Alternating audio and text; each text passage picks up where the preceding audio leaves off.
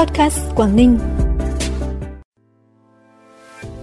sáu tháng đầu năm, các chỉ tiêu thực hiện của thành phố Hạ Long đều cơ bản đạt và vượt kế hoạch đề ra. Quảng Ninh sớm hoàn thiện đề án phát triển doanh nghiệp, khởi nghiệp sáng tạo và phát triển sản phẩm chủ lực, xây dựng thương hiệu của tỉnh. Khởi công xây dựng nhà tình nghĩa tặng gia đình nạn nhân chất độc da cam là những thông tin đáng chú ý sẽ có trong bản tin podcast tối nay. Thưa quý vị và các bạn, sáng nay đồng chí Nguyễn Xuân Ký, Ủy viên Ban chấp hành Trung ương Đảng, Bí thư Tỉnh ủy, Chủ tịch Hội đồng Nhân dân tỉnh, dự kỳ họp thứ tám, kỳ họp thường lệ giữa năm của Hội đồng Nhân dân thành phố Hạ Long khóa hai, nhiệm kỳ hai nghìn không trăm hai mươi mốt đến hai nghìn không trăm hai mươi sáu. Kỳ họp nhằm đánh giá kết quả thực hiện nhiệm vụ phát triển kinh tế xã hội sáu tháng đầu năm, thảo luận thống nhất phương hướng sáu tháng cuối năm hai nghìn không trăm hai mươi hai cùng một số nội dung theo thẩm quyền. sáu tháng qua, thành phố Hạ Long đạt được nhiều kết quả tích cực trong phát triển. Các chỉ tiêu thực hiện đều cơ bản đạt và vượt kế hoạch đề ra. Tốc độ tăng trưởng giá trị sản xuất đạt hai mươi hai phần trăm, tổng vốn đầu tư toàn xã hội ước tính tăng mười bảy phần trăm, chất lượng cuộc sống của nhân dân, khoảng cách phát triển giữa các vùng miền trong thành phố dần được thu hẹp. Phát biểu chỉ đạo tại kỳ họp, đồng chí Bí thư Tỉnh ủy, Chủ tịch Hội đồng Nhân dân tỉnh đánh giá cao những kết quả tích cực của thành phố Hạ Long trong sáu tháng đầu năm, góp phần quan trọng vào bức tranh chung của tỉnh, nhất là việc phục hồi ngoạn mục ngành du lịch. Tuy nhiên, địa phương cũng cần quan tâm hơn một số lĩnh vực như cải cách hành chính, môi trường đầu tư kinh doanh, nâng cao năng lực cạnh tranh, quản lý nhà nước về quy hoạch đất đai tài nguyên, quản lý phát triển xã hội, các khu công nghiệp vẫn chưa phát triển như kỳ vọng. Việc phát triển kinh tế ban đêm, kinh tế số còn khá chậm. Kỳ họp thứ tám Hội đồng Nhân dân thành phố Hạ Long khóa hai sẽ tiếp tục diễn ra vào ngày mai. Nhân kỷ niệm bảy mươi lăm năm Ngày Thương binh Liệt sĩ hai mươi bảy tháng bảy, sáng nay đồng chí Vi Ngọc Bích, Ủy viên Ban Thường vụ Tỉnh ủy, Phó Chủ tịch Thường trực Hội đồng Nhân dân tỉnh đến thăm tặng quà một số gia đình chính sách, người có công với cách mạng tại huyện Tiên Yên.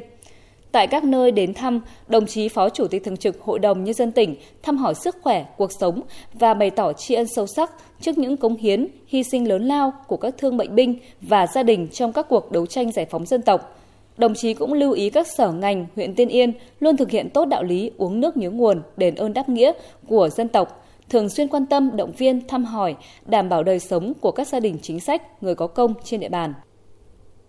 Chỉ đạo tại cuộc họp cho ý kiến về việc hoàn thiện đề án phát triển doanh nghiệp, khởi nghiệp sáng tạo và phát triển sản phẩm chủ lực, xây dựng thương hiệu của tỉnh giai đoạn hai nghìn không trăm hai mươi mốt đến hai nghìn không trăm hai mươi lăm, định hướng đến năm hai nghìn không trăm ba mươi diễn ra vào sáng nay, đồng chí Bùi Văn Kháng, Phó Chủ tịch Ủy ban Nhân dân tỉnh yêu cầu trong đề án cần bổ sung làm rõ các phần đánh giá về xây dựng chính quyền số, thương hiệu du lịch của tỉnh, phát triển doanh nghiệp khởi nghiệp, điều chỉnh hệ thống số liệu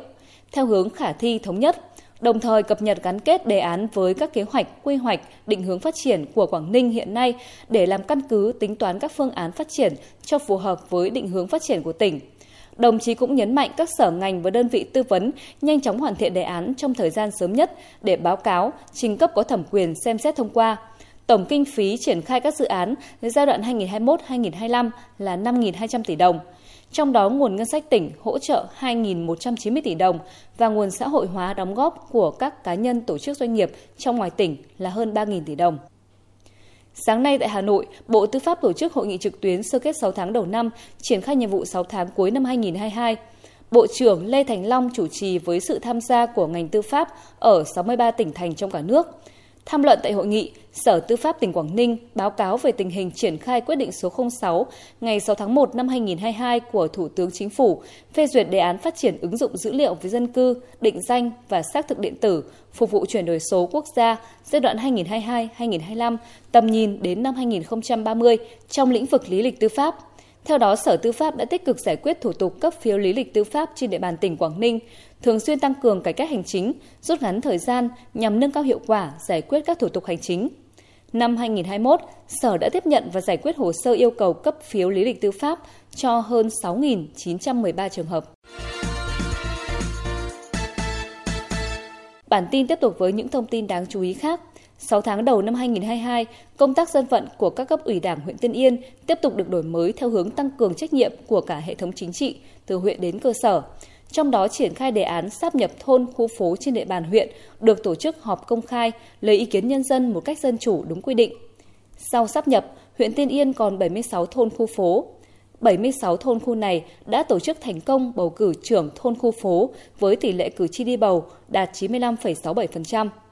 Thực hiện nhiệm vụ sáu tháng cuối năm, huyện Tiên Yên tiếp tục đặc biệt quan tâm, công khai minh bạch thông tin liên quan đến việc triển khai thực hiện các chế độ chính sách, các dự án trên địa bàn, tăng cường nắm bắt tình hình, giải quyết kịp thời, dứt điểm các ý kiến kiến nghị của người dân ngay từ cơ sở. Sáng nay tại thành phố Hạ Long, Hội Chữ Thập Đỏ tỉnh Quảng Ninh tổ chức tập huấn trang bị kiến thức, kỹ năng cần thiết cho các tình nguyện viên trong việc sơ cứu nạn nhân bị tai nạn giao thông trước khi đưa đến các cơ sở y tế nhằm giảm thiểu nguy cơ tổn thương nặng dẫn đến tử vong. Cũng tại lớp tập huấn, Hội Chữ Thập Đỏ tỉnh đã cấp phát thiết bị sơ cấp cứu ban đầu và mũ bảo hiểm cho các tình nguyện viên an toàn giao thông. Hiện nay toàn tỉnh có tổng số hai mươi hai đội tình nguyện viên sơ cấp cứu an toàn giao thông với một trăm bốn mươi bảy tình nguyện viên ở tám trên mười ba huyện, thị xã, thành phố trong tỉnh.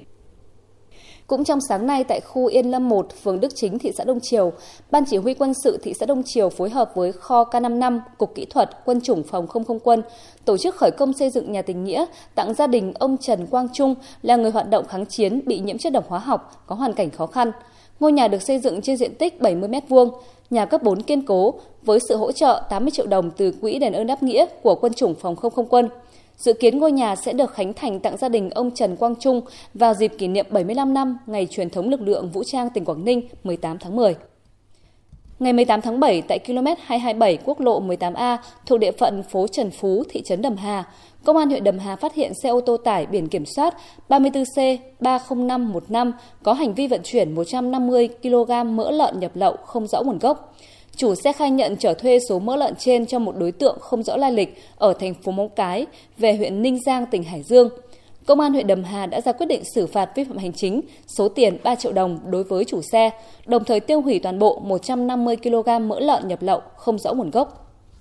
Phần cuối bản tin là thông tin thời tiết trên địa bàn tỉnh. Đêm nay và ngày mai, tỉnh Quảng Ninh chịu ảnh hưởng của rìa nam rãnh áp thấp có trục hai mươi ba đến hai mươi sáu độ vĩ Bắc, nối với vùng áp thấp nóng phía Tây. Trên cao, áp cao cận nhiệt đới lấn Tây. Thời tiết các khu vực trong tỉnh phổ biến, mây thay đổi, gần sáng và sáng có mưa, mưa rào và dông rải rác, trưa chiều trời nắng. Đến đây bản tin podcast tối nay cũng xin được tạm dừng. Trân trọng cảm ơn quý vị và các bạn đã dành thời gian quan tâm. Xin kính chào và hẹn gặp lại.